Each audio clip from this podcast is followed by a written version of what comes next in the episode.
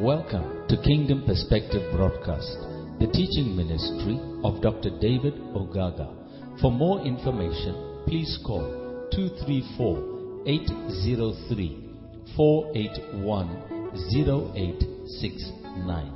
Or for free audio downloads, kindly visit w w w dot david ogaga dot org.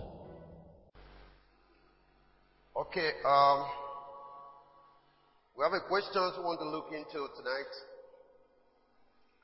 and it's coming from Matthew twenty-four. So we quickly read that. Look at Matthew twenty-four from verse twenty-four to twenty-eight. That's where the question is coming from. Uh, Matthew twenty-four, verse twenty-four to twenty-eight. The one said, "For there shall arise false Christs and false prophets, and shall show great signs and wonders, insomuch that if it were possible, they shall deceive the very elect. Behold, I have told you before. Wherefore, if they shall say unto you, Behold, he is in the desert, go not forth. Behold, he is in the secret chambers, believe it not. For as the lightning, lightning cometh out of the east, and shineth even unto the west, so shall also the coming of the Son of Man be. For wherever or wheresoever the carcass is, there will the eagles be gathered together." Other translations, you see, there will the vultures gathered together. So we have that word eagles there. In some translation, you have vulture. Other translation, you have eagles. Uh, They are actually saying the same thing in any case. So, but now the question is this. The question is taken from verse twenty-seven to twenty-eight. And it says, Jesus promised that his coming shall be like lightning that flashes across the sky from east to west. And in verse twenty-eight, he further said that wherever the carcass is, there the vultures will gather. The question is, what does this mean? Praise the Lord. So that's the question I want to start answering. What does it mean? The eagles gathering together, the carcass, where the carcass is there, the eagles will gather together. And then it talks about the lightning shining from the east to the west. It's okay. Uh, it's an interesting question, and uh, I just believe that uh, we'll be able to do justice to it, but not just today. Now, in terms of lightning, it is used in about three dimensions, which I'm going to explain to you. It is symbolic, but it prefigures two, I mean, three types of, of issues. Let me put it that way. So, the first ground is coming as lightning. It's a gradual move of a new order, a new order, a new beginning. When you talk about coming as lightning, it speaks of a new order, it speaks of a new beginning, a new order coming into place. Uh, I'm going to give you some scriptures on that. But first of all, understand this, that this question that are coming to Jesus is all based on verse one to three of Matthew twenty-four. So, you go back again first of all to Matthew twenty-three, I mean twenty-four, one to three, verse one to three. And it says, "And Jesus went out and departed from the temple." Remember then he saw Jerusalem and he wept for Jerusalem. "And his disciples came to him for to show him the buildings of the temple." Verse two says, "And Jesus said unto them, See ye not all these things? Verily I say unto you, there shall not be left here one stone upon another that shall not be thrown down." Verse three. "And as he sat upon the Mount of Olives, the disciples came unto him privately, saying, tell us, when shall these things be? And what shall be the sign of thy coming? And of the end of the world. That's King James. Now, three questions are here. Get it right. They came to him to show him all the beautiful works of the temple. You know how beautiful the temple was. And he said, you don't need to. Now, can we take it for different translation? Maybe something simpler, so that you can easily pick it. Later, as he was sitting on Mount of Olives, the disciples approached and asked him, tell us, when are these things going to happen? What will be the sign of your coming, that the time is up? The time is up. So go back again. Keep this um, message translation. Go back to verse one again. Verse one. Jesus then left the temple. As he walked away, his disciples pointed out how impressive the temple architect was. Are you getting that? Okay, now, verse two. Jesus said, you are not impressed by all this sheer size, are you? The truth of the matter is that there is not a stone in that building that is not going to end up in a pile of rubble. So now he told them what's going to happen. And how is it going to happen? The temple that they were showing him was going to be destroyed. And so that follows the next question now, which is verse three. So go to verse three. Later, as he was sitting on the Mount of Olives, the disciples approached and asked him, tell us, when are these things? What things? Very good. When are these things going to happen? What will be the sign of your coming, that this time is up? So, first of all, you have to find out that the time of his coming is tied up to the destruction of the temple. Does it make sense? Very good. Now, if that is true, the next question you ask yourself is, is the temple still standing? Is it still there? We all know the temple was destroyed. Is that not true? Okay. So if the temple was destroyed, does that also mean that he came? Come on. Are you following what I'm talking about? I want you to get it. He was walking away after speaking about Jerusalem and everything. They came to him and said, oh, Master, look how beautiful this temple really is. The architectural design. You know how all those temples used to be in those times? How beautiful this thing. Jesus said, man, Are you, I mean, are you bothered about this thing? You're looking at the beauty, all of this thing done in this temple. Everything is going to be brought down. So that statement made them to ask the question. So, when is that going to happen? Is that okay? And what will be the, the, the, the sign that the time this thing is going to happen is also tied to when it's going to come? So when will that be? These are the questions that we're asking. The question came based on his explanation or his statement regarding the temple being destroyed. Is that okay? So now, if you can accept the fact that the temple had been destroyed, it also means he came. Am I communicating? I want you to follow it. Praise the Lord. So when you read Matthew twenty-four, and you start seeing things like wars, rumors of war, false prophet, whatever, and all of those things. It's not just talking about your age. It's talking about the thing that happened at a particular time before the temple came down. Those things happened. Uh, I've already written a book on that, Matthew twenty-four. We have not published it. We call it The Sign of Christ's Coming. And I have to mention a lot of prophets, false prophets that came up at that time. The times of war, I have to mention the type of intrigue that was in the city. The different camps that were fighting themselves, and so on and so forth. But anyhow, if you go back to read all of these things, you'll be able to see where Jesus pointed specific things out. And this one that is mentioned here that we're going to read is part of the signs that he gave. Praise the Lord. Okay. So, coming as lightning. Okay. So verse twenty-seven now, let's get on to verse twenty-seven. That's what concerns us. But you take time to read the whole of Matthew twenty-four. So verse twenty-seven says, "For the lightning cometh out of the east and shineth even unto the west, so shall also the coming of the Son of Man be." Amen? All right. Now the word coming there actually means parousia or parousia. And parousia means presence.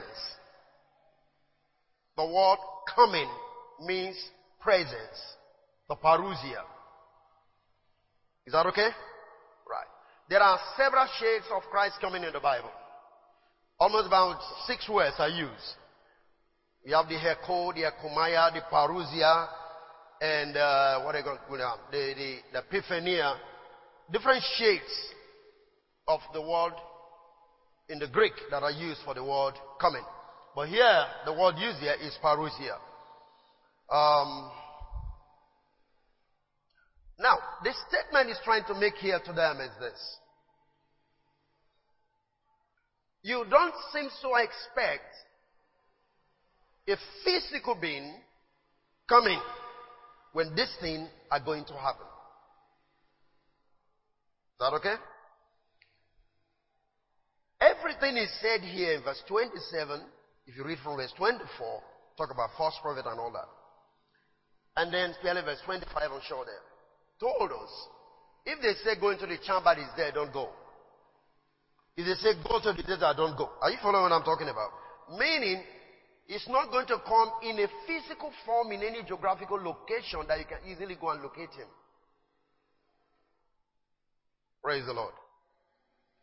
And so, first of all, this statement was to guide against the false Christ and the false prophets that are going to arise at that particular time. Did you get that? Okay.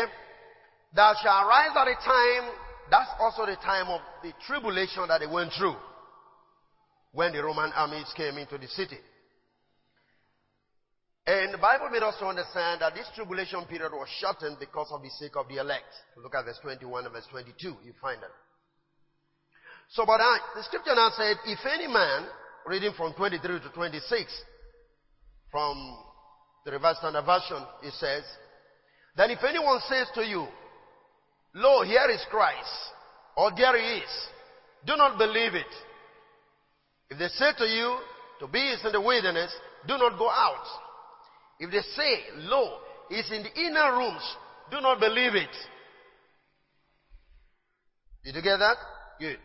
So, he was trying to guide against the false prophet overtaking the people that are making that statement. Why? Primarily because his coming is not with outward observation. You can get that in Luke seventeen, verse twenty to twenty-one. Already we are told when he came to Jesus in Luke twenty, I mean Luke seventeen, twenty to twenty-one, and they asked the question, "When will the kingdom of God come?" Remember that. He answered them, "The kingdom neither cometh with what? Observation." Now, you must understand something. The king and the kingdom, they go together. Because you're going to have a kingdom without a king.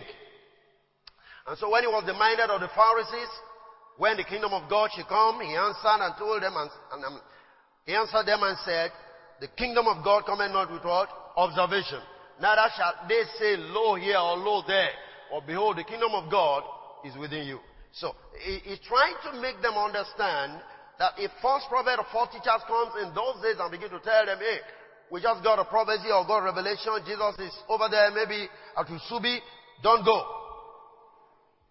Hmm? "Okay, they just got it now that Jesus just come over and begin to tell you Jesus is now in Lagos. Don't go." Because he's not coming that way. Now, one thing you have to understand again is this. When he said the kingdom does not come with observation, which is like the king, remember, when he was entering Jerusalem, it was a fanfare, if I may use the word. People lay down branches and were walking, crowd was following. Do you understand that? Very good. Now, the picture is this. It's like what we have today. You have governors coming to a city or the president coming to a city. The first thing you do is escort riders. Are you getting that? People fair ride into the city. It might still be like at the airport. First riders are already in town, clearing the road. And sometimes in our days when I was in Goree, growing up in Goree here, I attended a Jamura primary school. At that time, it was called Saint John. I remember when Gowon came to town, you know, we all have to go and line up the street. Right? And then we have these escort riders who come, climb the machine, raise one leg, you know, demonstrate. They will do all of that. Very far distance. The, the president is still coming, or the ruler, whatever at that time, is still coming on the way. So that's what he say here. The kingdom of God does not come in that manner. Are you following what I'm saying now? Fine. It does not come in a picture in which you see a royal personality coming to town and then the horn is there, siren is going on. So the kingdom does not come that way. That's what he's trying to say here in Luke seventeen. Is that okay? All right. So now he's telling them, so in that case, if they tell you Jesus is over there, don't believe it, because it doesn't come that way. It doesn't come in such a physical sense in which royal personality entire particular city. Praise the Lord. So, he said here that his kingdom is in the heart of man. And it is from that realm that it shines forth. From the heart of man. The truth of the matter is, the heart of man is the throne of God. Praise the Lord. Amen? So, we demonstrate a kingdom life based on what is within us. And, um, you know the story of Matthew seventeen and one to two, how Jesus transfigured. Remember that? You know the story. Am I right? Matthew seventeen, one to two. You can put it there. Look at what is it. I mean, verse one and two. Verse one and two, Matthew seventeen. Praise the living God. All right. Um, the Bible says, and after six days, Jesus taketh Peter, James, and John. Now, you cannot get this clearly except you go back to read the last verse of chapter sixteen. So let's take the last verse of chapter sixteen, and then we'll come down again. Go back to chapter sixteen, verse twenty-eight, precisely. Say, verily I say unto you, there be some standing here which shall not taste of death till they see the Son of Man coming in his kingdom. Now go to chapter seventeen now. After six days of what? After six days of making that statement. Are you getting that? You must see the connection. After six days of making that statement that some of you standing shall not taste of death until you see the Son of Man come in his kingdom. After six days, he took them.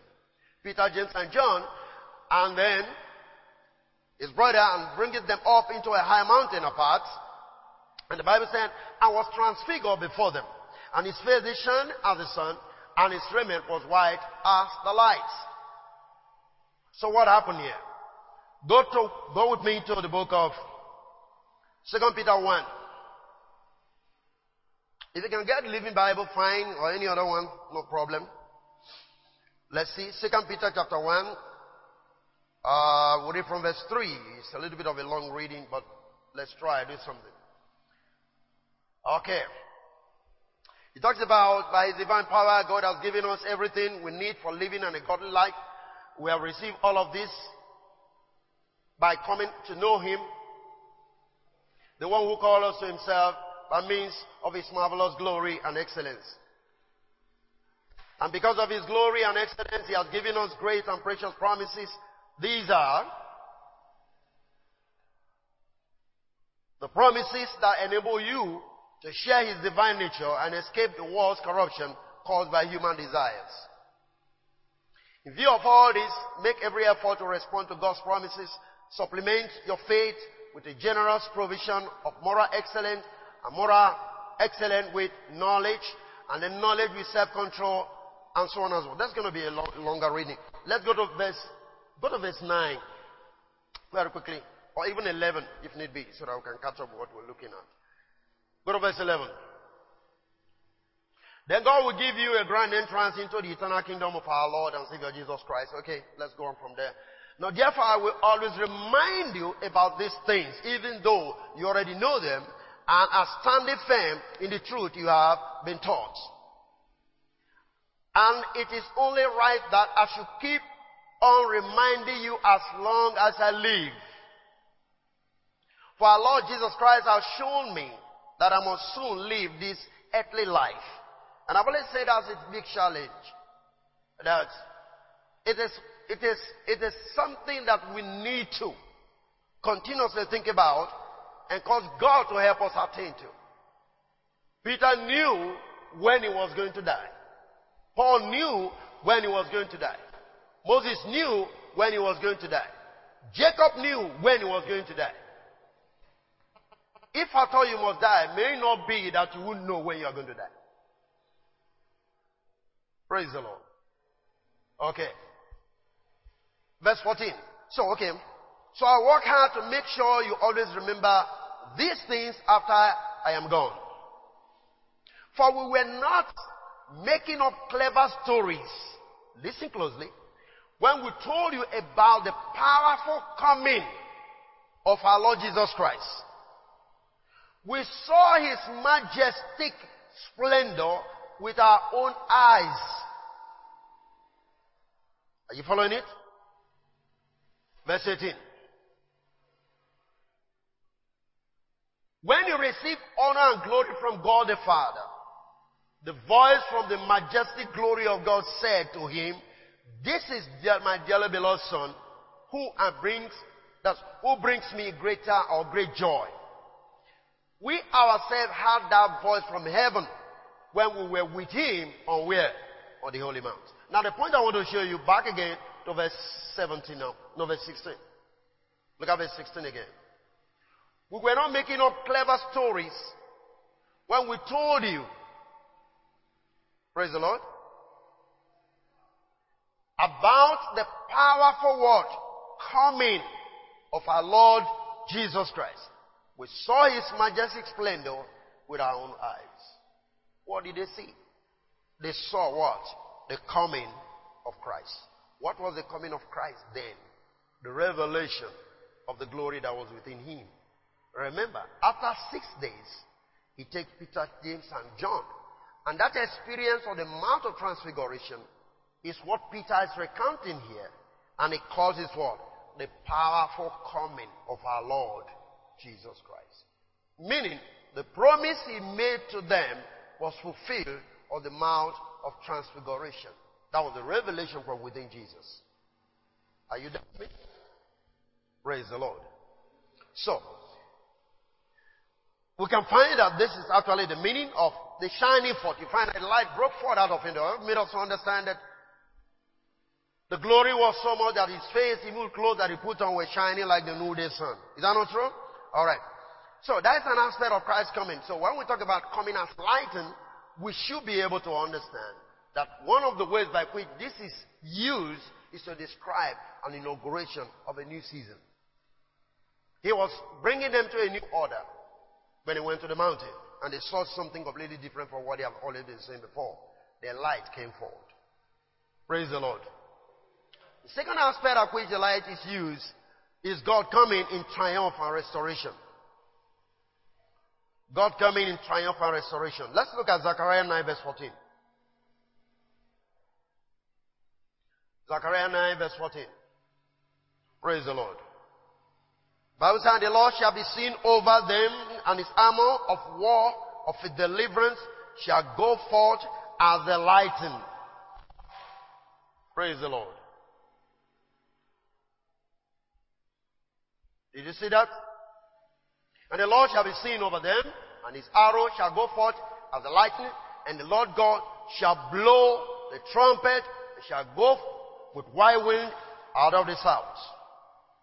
So with the understanding of this lightning coming of God's power in spirit, the psalmist also made a statement that is, uh, if you go to Psalm, or Psalm I'm going to talk now, uh, Psalm, let's look at Psalm ninety-one, no, Psalm ninety-seven, we look at verse one to eleven, you find a similar picture. Just write it down.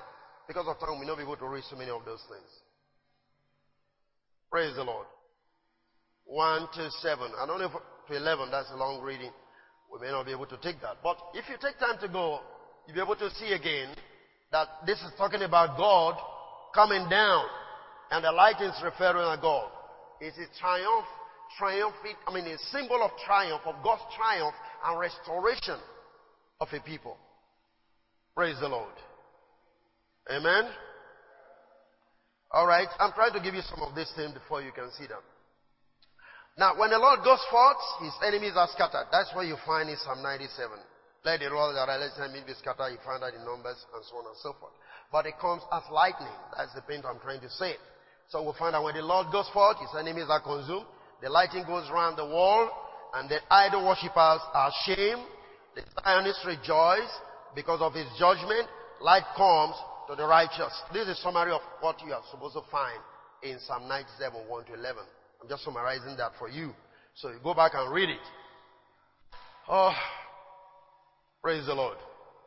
So he's saying, if these things are happening, then the next thing that comes to the mind of the disciples is, therefore let no man deceive you about my coming, the Christ. For as the lightning cometh out of the east, and gradually shineth even unto the west, so shall the coming of the Son of Man be.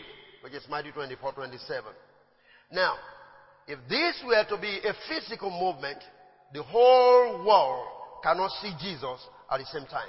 Because the world does not see the sun rising at the same time. Did you get that? He said, his coming shall be as the sun rising from the east and sets in the west. Now, if we think like I've always been told, when it's coming from the sky, every eye shall see him. Have you heard that before? Good. Now, if it, if it is true that that is the way he comes, the point I'm raising now is, every eye in the world cannot see him. This is Nigeria and that's America. They are just waking up. This is their morning time. We are thinking of going to bed. The earth is rotated. And so, if you are in Nigeria here standing and pointing up in the sky, somebody maybe in Australia will be pointing down. Because both of you are not in the same zone around the world. Are you following what I'm talking about? So therefore, if it's coming, if, if we, the way we'll be looking at it, it's like we're looking up to see him, other people are looking down to see him. You following what I'm saying here? So fine. So the coming is not a physical thing. Like you see the sun, natural sun right from the east, and then you're thinking that that's the way it's going to come. It's not a physical thing. That's what I'm trying to make you see. Praise the Lord. Okay. So the wall is not, you know, facing the sun at the same time. So get it right. It comes in judgment and restoration. Basically, like I was saying. But we're going to deal with the aspect of lightning as divine judgment. This is what concerns most in Matthew twenty-four, verse twenty-seven. That we're going to be dealing with. Coming as lightning in the form of divine word. Judgment. So again, we'll find that what do we really mean here that Jesus is talking about in terms of coming as lightning that shines from the east to the west? First of all, let it be noted that lightning is a characteristic phenomenon that goes with divine judgment. This we shall quickly see as we're going to move on. But let us quickly consider one particular thing now. Let's go to Luke chapter ten, seventeen and eighteen. Luke chapter ten, seventeen and eighteen. Praise the Lord. The Bible, and the seventy return again with joy, saying, Lord, even the devils are subject unto us through their name. What's the next thing? And he said unto them, I beheld Satan as lightning fall from heaven. Praise the Lord. Now, will you want to believe that this is a physical human being dropping from heaven? Praise the Lord. No, Jesus has saw Satan fall from heaven like what? A lightning. So, what, what do you think Jesus was talking about? Praise the Lord. So again we'll find out this wasn't a physical being that fell from a particular location. In a simple sense, let me put it this way. You can find in our society some people can be rich. And if peradventure, in fact, people refer to them as from grace to grass. Have you seen things like that? Huh? Have you had stuff like that? Good. That's a fall. It has fallen from grace to grace, meaning he has lost his weight, he has lost his power, he has lost everything. So when a man falls, it simply means he has. It's not. It's not. It's not geographically describing, but it's describing a state of existence. Are you with me? So to say Satan, he saw Satan fall. What it means to say is that Satan loses his power because the. the I mean, you know, the disciples went out and were casting out devils. Good. They were dethroning devils from the heart of men, recruiting them, and, I mean, bringing them into the kingdom of God. So the devil was losing his power. In other words, the position the devil was occupying was no longer acceptable or being allowed. He was losing everything that he was. So we can say, in our own language, he was falling from grace to grass. It's coming down. That's what it means to fall. Is that okay? So now, he said it's falling like lightning. That's the way Jesus described it.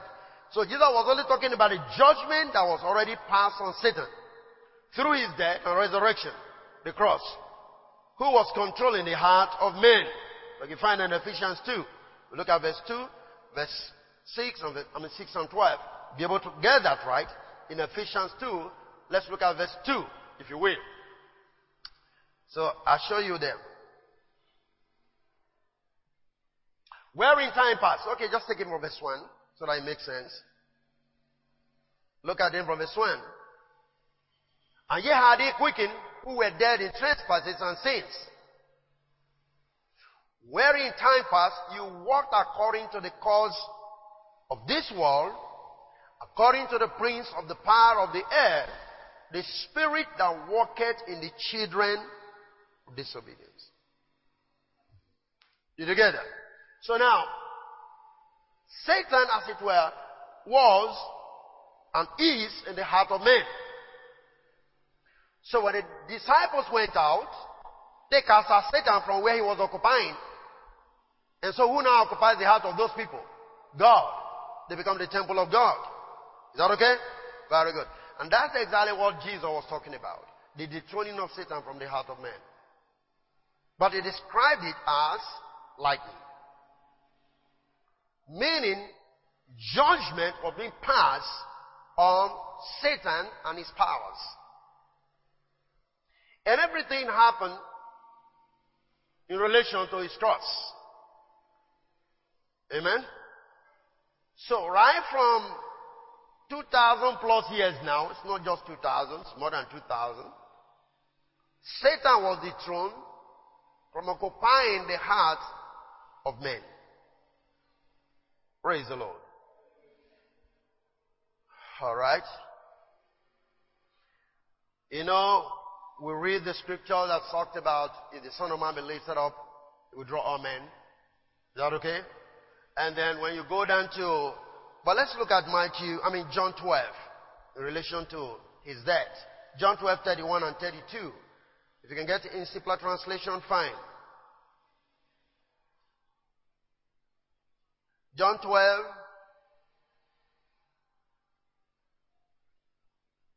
Now is the judgment of this world. Okay, let's go up a little bit so that you can get the picture a little bit right. Go up again to verse twenty-nine.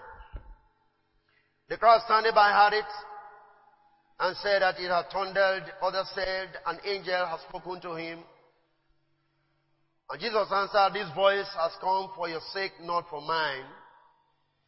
Now is the judgment of this world.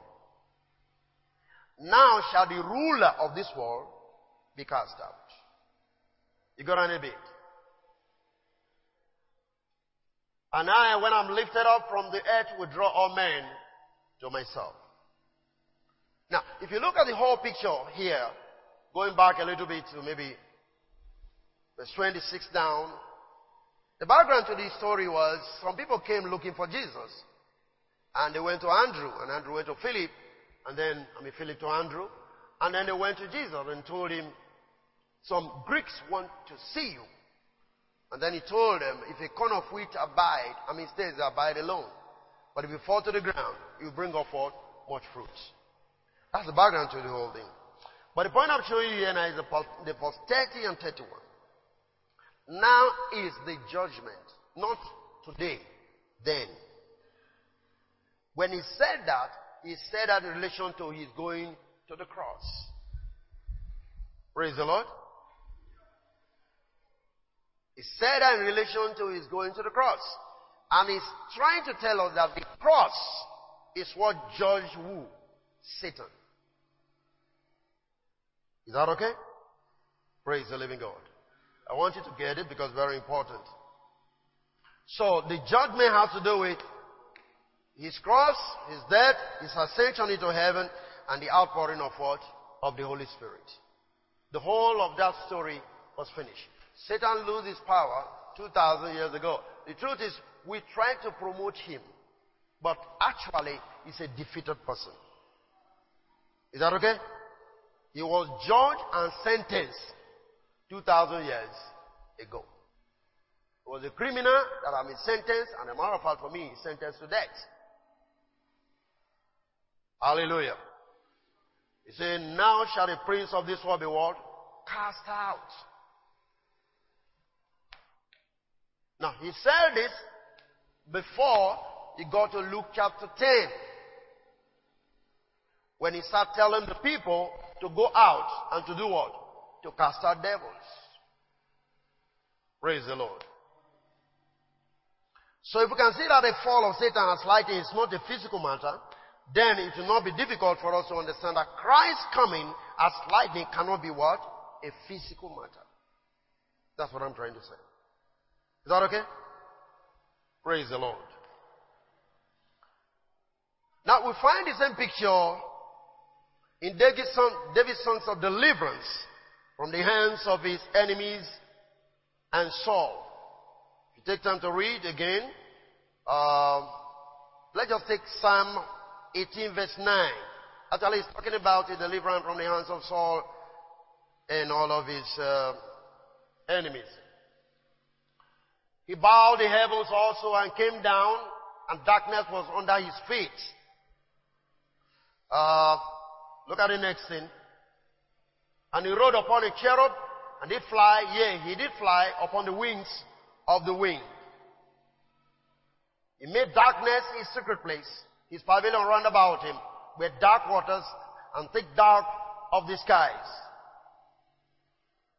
And the brightness that was before him, his thick cloud passed hail, stone, and coals of what?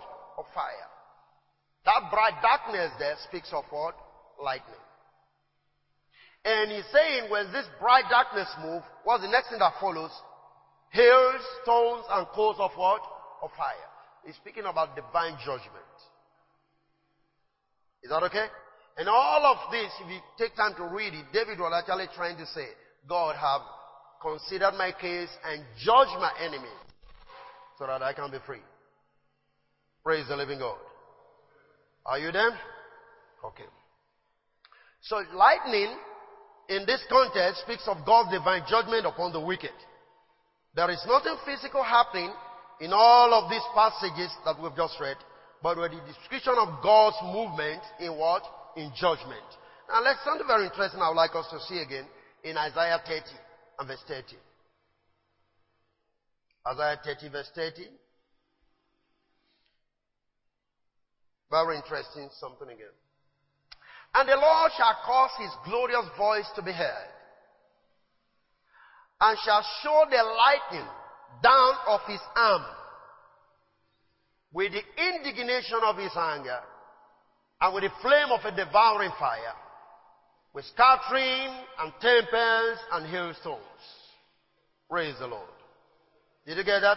Now what I want you to pick there is, his glorious voice to be heard, and then he shall show what? The lightning down of what? Of his arms. I want you to get that because very important. Very important. Now, go to Habakkuk. Habakkuk chapter three. Let's look at verse one to three. Habakkuk chapter three, verse one to three. The prayer of Habakkuk, the prophet, upon Shigionot. O Lord, I have heard thy speech. I was afraid. O Lord, revive thy work in the midst of the years. In the midst of the years, make known, in wrath, remember mercy. God came down from Tema, and the Holy One from Mount Paran, Seir. His glory covered the heavens, and the earth was full of what? Of his praise. His glory. Look at verse four. Verse four says, and his brightness was as the light. He had horns coming out of his hand, and there was the hiding of what? Of his power. So his power is hidden in the light. Did you get that? Praise the Lord. So we find here that Scripture is talking about the hiding of God's power in the light. So in this dimension of this Matthew um, twenty-four verse twenty-seven that we're considering, it's talking about the hand of God coming in judgment upon Jerusalem, because the whole picture was about the fall of Jerusalem in A D seventy. Are you following me? So here Habakkuk is describing for us, just like David has even spoken before, that there is a lightning that is coming in, and that is the revelation of the hand of God. And it's all for what? Judgment. So, if you go back again now to Matthew twenty-four verse twenty-seven, considering all this fact, when the Bible says, for that the lightning coming out of the east and shining even unto the west, we must understand that the Lord made this remark in most particular manner, pointing out the very fact that the Roman army will come in to Jerusalem. At this stage, God is going to use the Roman army to come and invade Jerusalem.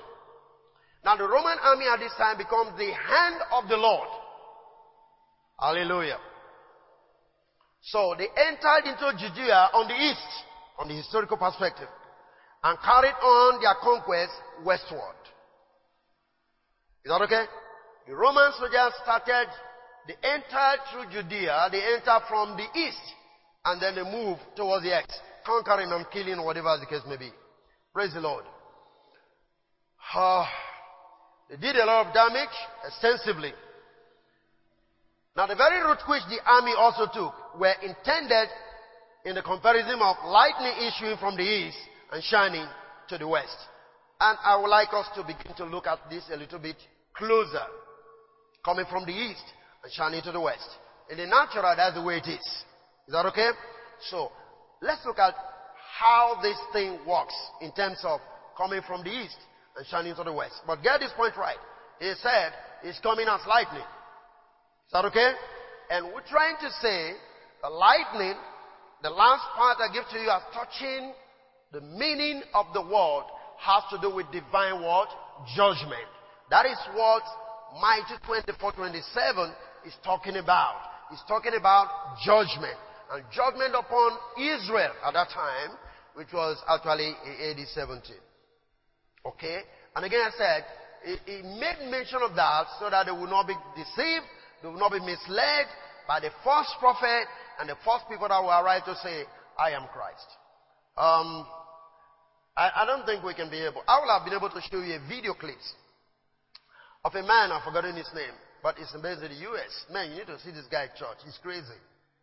You need to see the church. Now, he said, he is the Christ that the people are looking for, that they are waiting for. The people shouldn't go anywhere. And you know what he did? All his members, they wear six six six in their body. They go to the, to the tattoo shop to tattoo six six six in their body. Throw them out. They say, I am six six six. Um, there is something wrong that the church misinterpreted six six six. So, we can say this guy is like a false Christ. There are many. At the time of even Jesus, there were so many of them who come in to say, I am Christ, I am Christ, I am Christ. And Jesus was saying, don't follow them. So he was giving out something that will enable them to know what was going to happen. Praise the Lord. So let's look at understanding the east to the west direction that he mentioned there in Matthew twenty-four verse twenty-seven. The east to the west direction of movement simply describes the move of God's glory back to his temple, which has to do actually with his people, because you are God's temple. Is that okay? You are God's temple. Through the east gate. Look at Nehemiah three verse twenty-nine. When the temple was built, Nehemiah three twenty-nine, when the temple was built, we find that the eastern gate was specially reserved for God. After they repaired Zadok the son of Heman over against his house, after him repaired also Shemaiah the son of Shephatiah, the keeper of the east gate. Now, I don't know, but I've mentioned this to you sometime. Okay, look at First Chronicle again. First Chronicle chapter nine verse eighteen. First Chronicles chapter nine verse eighteen. The eastern gate. First Chronicles, not Isaiah. First Chronicles chapter nine verse eighteen. First Chronicles. Whew. All right. It just said, "Who is it that watered in the king's gate eastward? They were postons of the companies of the children of Levi." The point is this. The eastern gate was the gate the kings used, even in the city. And in the temple, the eastern gate was the gate that was reserved for God to come in. Now, if God is coming into the temple, it comes in his glory, not a physical being. Is that okay? It comes in his glory. You need to understand that. So the kings also were moving right from this particular dimension. And so, if you take time to read the book of Ezekiel, you find that the vision of Ezekiel describing the coming of the Lord, it was coming from the eastern gate. Praise the Lord. Amen. Uh, let me see if we can read something for you there. It's a long reading. We can't be able to do that now. But let's go. Ezekiel forty, Ezekiel forty-three. Let's look at verse one to three. Ezekiel forty-three, verse one to three. one to three. Verse one says, "Afterward he brought me to the gate, even the gate that looketh towards the east." That's a revelation. It's a vision. "Until, and behold, the glory of God of Israel came from the way of the east. And his voice was like a voice of many waters, and the earth shined with his glory." Where is it coming from? From the east. Who is Jesus? The glory of God. Is that okay? All right. Just read on a little bit. "And he said, and it were according to the appearance of the vision which I saw, even according to the vision that I saw when I came to destroy the city.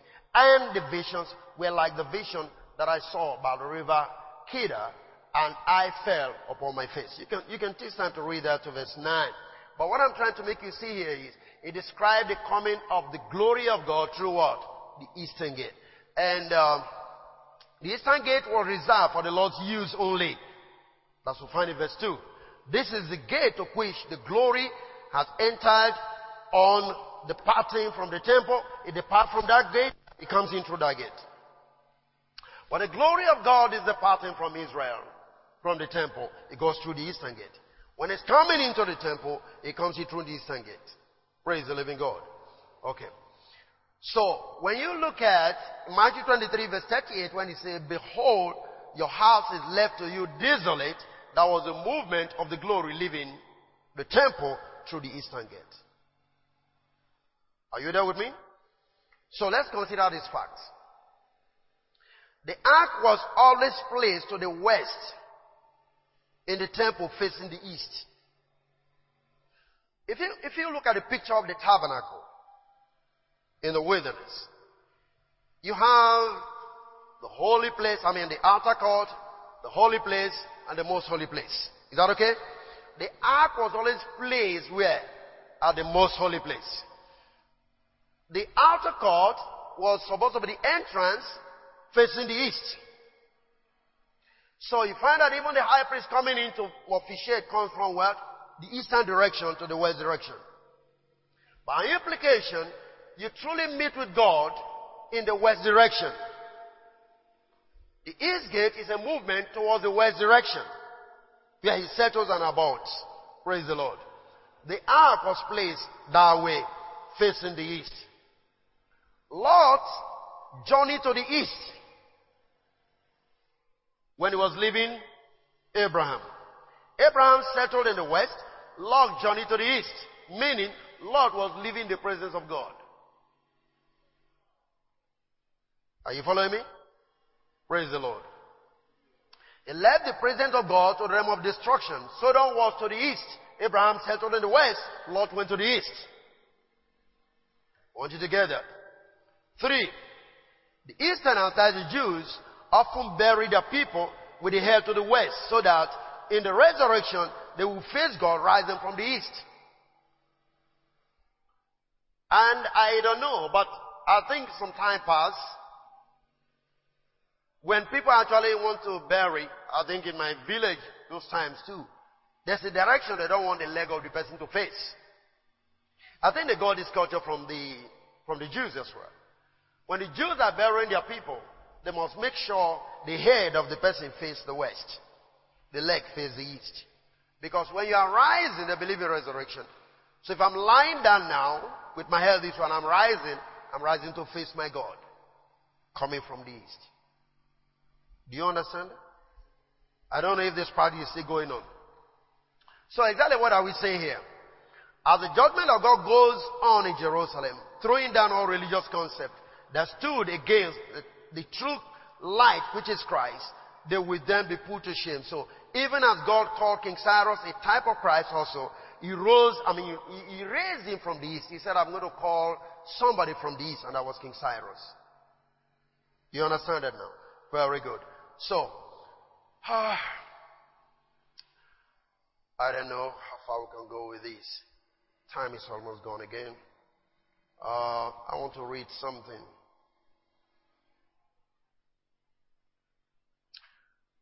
Okay, let's look at Matthew ten and verse twenty-seven. But you remember, in John three nineteen, Jesus said, in several other passages, he said, I'm the light of the world. Is that okay? Right, so if, like the Jewish man, if you tell him about light, he understands something about the movement of God. So even if he says, I'm going to come like lightning from the east, the Jewish man certainly will understand what he's talking about. Because if it is come from the east, in the first place saying, I'm coming as a king from the east, because the king used that gate, I'm coming as God from the east. Are you getting what I'm talking about? Because the gate is reserved for only God and His glory to come in. So he was identifying himself with who he was, which has to do with the light of God. Praise the Lord. What I tell you in darkness, that I speak ye in light, and what you hear in ear, that preach ye upon the housetop. Ye in light is what I want you want you to see there. He is the light of the world. John three nineteen, he has already said several of those statements. So now, in the light, meaning if you become part of the light, is that okay? Blow it at the housetop. He's speaking as one that is with Christ. Praise the Lord.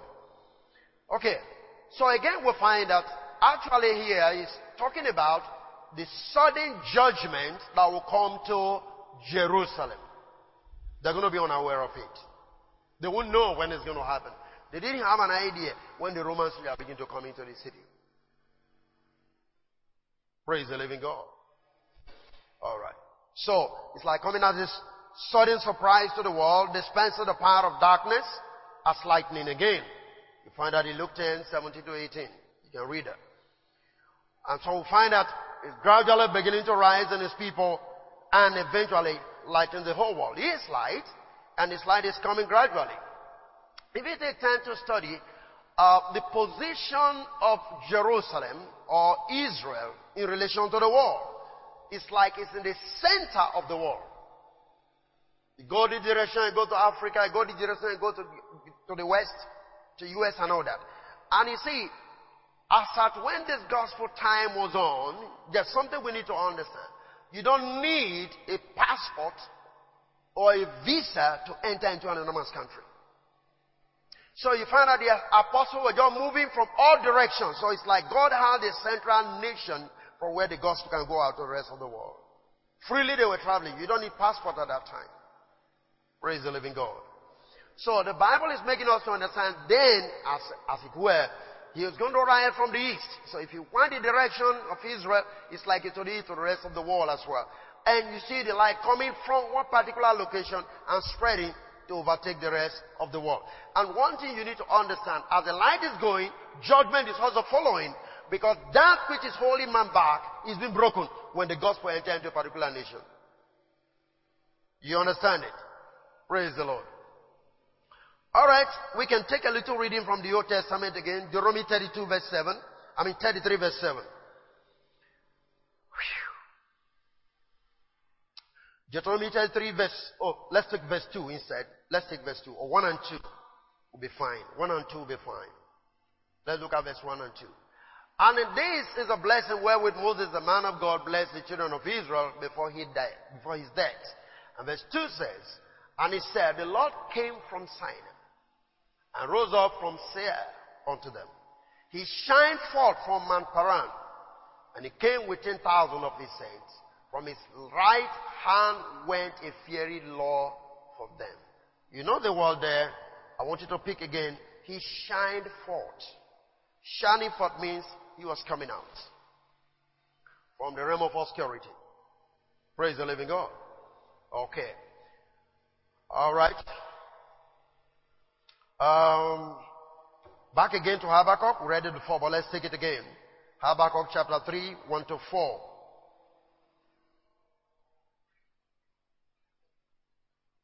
Habakkuk three, one to four. The prayer of Habakkuk the prophet upon Shigonoth. O Lord, I have heard that speech. I was afraid, O Lord, revive thy work in the midst of the years, in the midst of the years, make known in wrath, remember mercy. God came from Tema, and the Holy One from Mount Paran. Selah, his glory covered the heavens, and the earth was full of what? Of his glory. Now this is something you need to pick now. As he begins to come to his temple, which, which is what you are now, he's coming for restoration, at the same time, he's coming for judgment. He's judging the things in your life and establishing his own temple the way it's supposed to be. It's a twofold move. I mean, effect of that movement coming into your life. Because truly now you are the temple.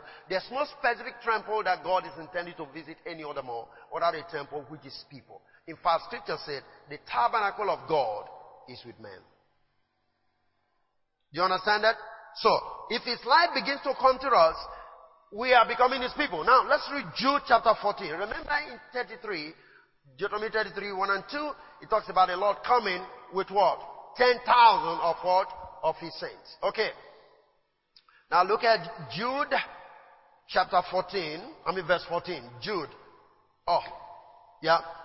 The last book? The Revelation. Very good. And Enoch also, the seventh from Adam, prophesied of this saying, behold, the Lord cometh with what? Ten thousand of his saints. Now, this is describing the New Testament as compared to the Old Testament that we read in Deuteronomy thirty-three, verse number two. Are you there with me? In Deuteronomy thirty-three, we read of the Lord coming with ten thousand of his saints, and he gave them his laws. Actually, we're just describing Mount Sinai. Is that okay? Right. Now, what God is doing, and don't forget something. When the Lord came down on Mount Sinai, help me, Lord. That's okay. When when when he came down on Mount Sinai, he gave them laws, and in giving of the law, he was marrying them to himself. It was a union. Is that okay? Good. They were signing a contract of, yes, I do. Will you marry this man? Yes, I do. Huh? Are you with me? Very good. That's exactly what took place. After the whole law was read and Israel said, yes, whatever thing the Lord has said, we will do. So they entered into my relationship. But they couldn't keep the yes I do aspect, so the marriage broke. Is that okay? Are you following what I'm talking about? Now when the light is breaking forth today, get this right. I'd like to stop here. Just get this to talk about this. It's the same thing. Mount Sinai equals Acts chapter two. When the Holy Spirit came down, The law was given to the people. This time the law is written in the heart of men, not on tablet of stone. We are, we are then receiving the heart of flesh to be able to obey God. Israel had heart, heart of stones, so they can obey the commandments. And they were external. But the law we're receiving is a law that is within us. So, essentially, the first thing that you truly do as a believer is that God brings His law to your heart, gives you a new heart to be able to obey His laws. So the major essence of Pentecost, the day of Pentecost when the Holy Spirit came, is to cause you to become obedient to whatever thing God is saying. It's ability to hear God and to obey God. The key point is to obey God. I, I tried to show you, I think last week, I told you in Exodus thirty-two, I mean just Exodus thirty-two, when three thousand were killed. Remember that? By Levi. What happened in Acts chapter two and three? three thousand were what? Added to the church. So it's just balancing what went wrong. So in, in, in Mount Sinai, the law was given. Now, the law has to be kept externally by struggling to keep it. But in the New Testament, the law are written where? In your heart. You don't struggle to keep it. And it gives you the energy to be able to do it. Now, you get this right. In the first place, yes, I do. They couldn't keep the yes, I do. This time, He did not ask you to come and say anything. He just takes you and marries you. Are you following what I'm talking about? Through Christ, He just gets to marry you. He's not talking about answer whether you want to obey me or not. He's not talking about that. He has already said in Hebrews chapter eight, in this new covenant, I'm going to give them a new heart. Right? Their iniquity and sin will I remember no more, and that they will obey me, and they will know me from the least to what? To the greatest. Again, you can check it out in Jeremiah thirty-three, thirty-one, I think verse thirty-three, and so on. So, that's exactly what is going on here. So when He's talking about coming with ten thousand of His saints, that includes you. ten thousand is not just a figure, it's, it's, it's something that describes the fullness of that which God is doing through a people. Praise the Lord. You following me? I want you to get it because it's very important. I think we're going to be stopping here today. I don't know. I'll take it off from here. I'll deal with the issue of the egos properly so that you can get the picture right. But I want you to see that today, that when He talks about light coming in, He's coming in, He comes in judgment. At the same time, He establishes life in that realm which He has judged you in. Because as the common lightning, Satan falls off. But then you become part of the light because like He said, I am the light of the world. Then what did He say in Matthew chapter five? He said, you also what? The light of the world. That means He has embodied Himself in you. After the old man had been destroyed, He now gave Himself to you, that through you, He will shine forth into the whole world. So in the true sense, we are the people coming from the east. Is that okay? The glory of the Lord is rising. And as we move, one thing is so imminent. As we move, anything that was supposed to stop God's face from being revealed is brought down. If you, if you take time to read again from the book of Revelation, you are going to talk about the kings crossing from the east to cross the river Euphrates. You know, are you there with me? Now, where are the people crossing? You know, conquer to continue to conquer. It's just like Israel was coming from the wilderness. So you read that in the book of Song of Solomon, and the next question is, who is that coming from the wilderness? And then the heart of men were quaking, men's spirit was failing them. I mean, that is the way it was. Any nation they were going to come across, fear fear grieved the people because they were afraid of this church in the wilderness. And I believe that God is going to raise the church in this world that the enemy shall be afraid of. Praise the living God. We're going to become the true men from the east, coming through the eastern gates to enter into the city, to destroy and to establish that which God has in mind. You are the light of the world.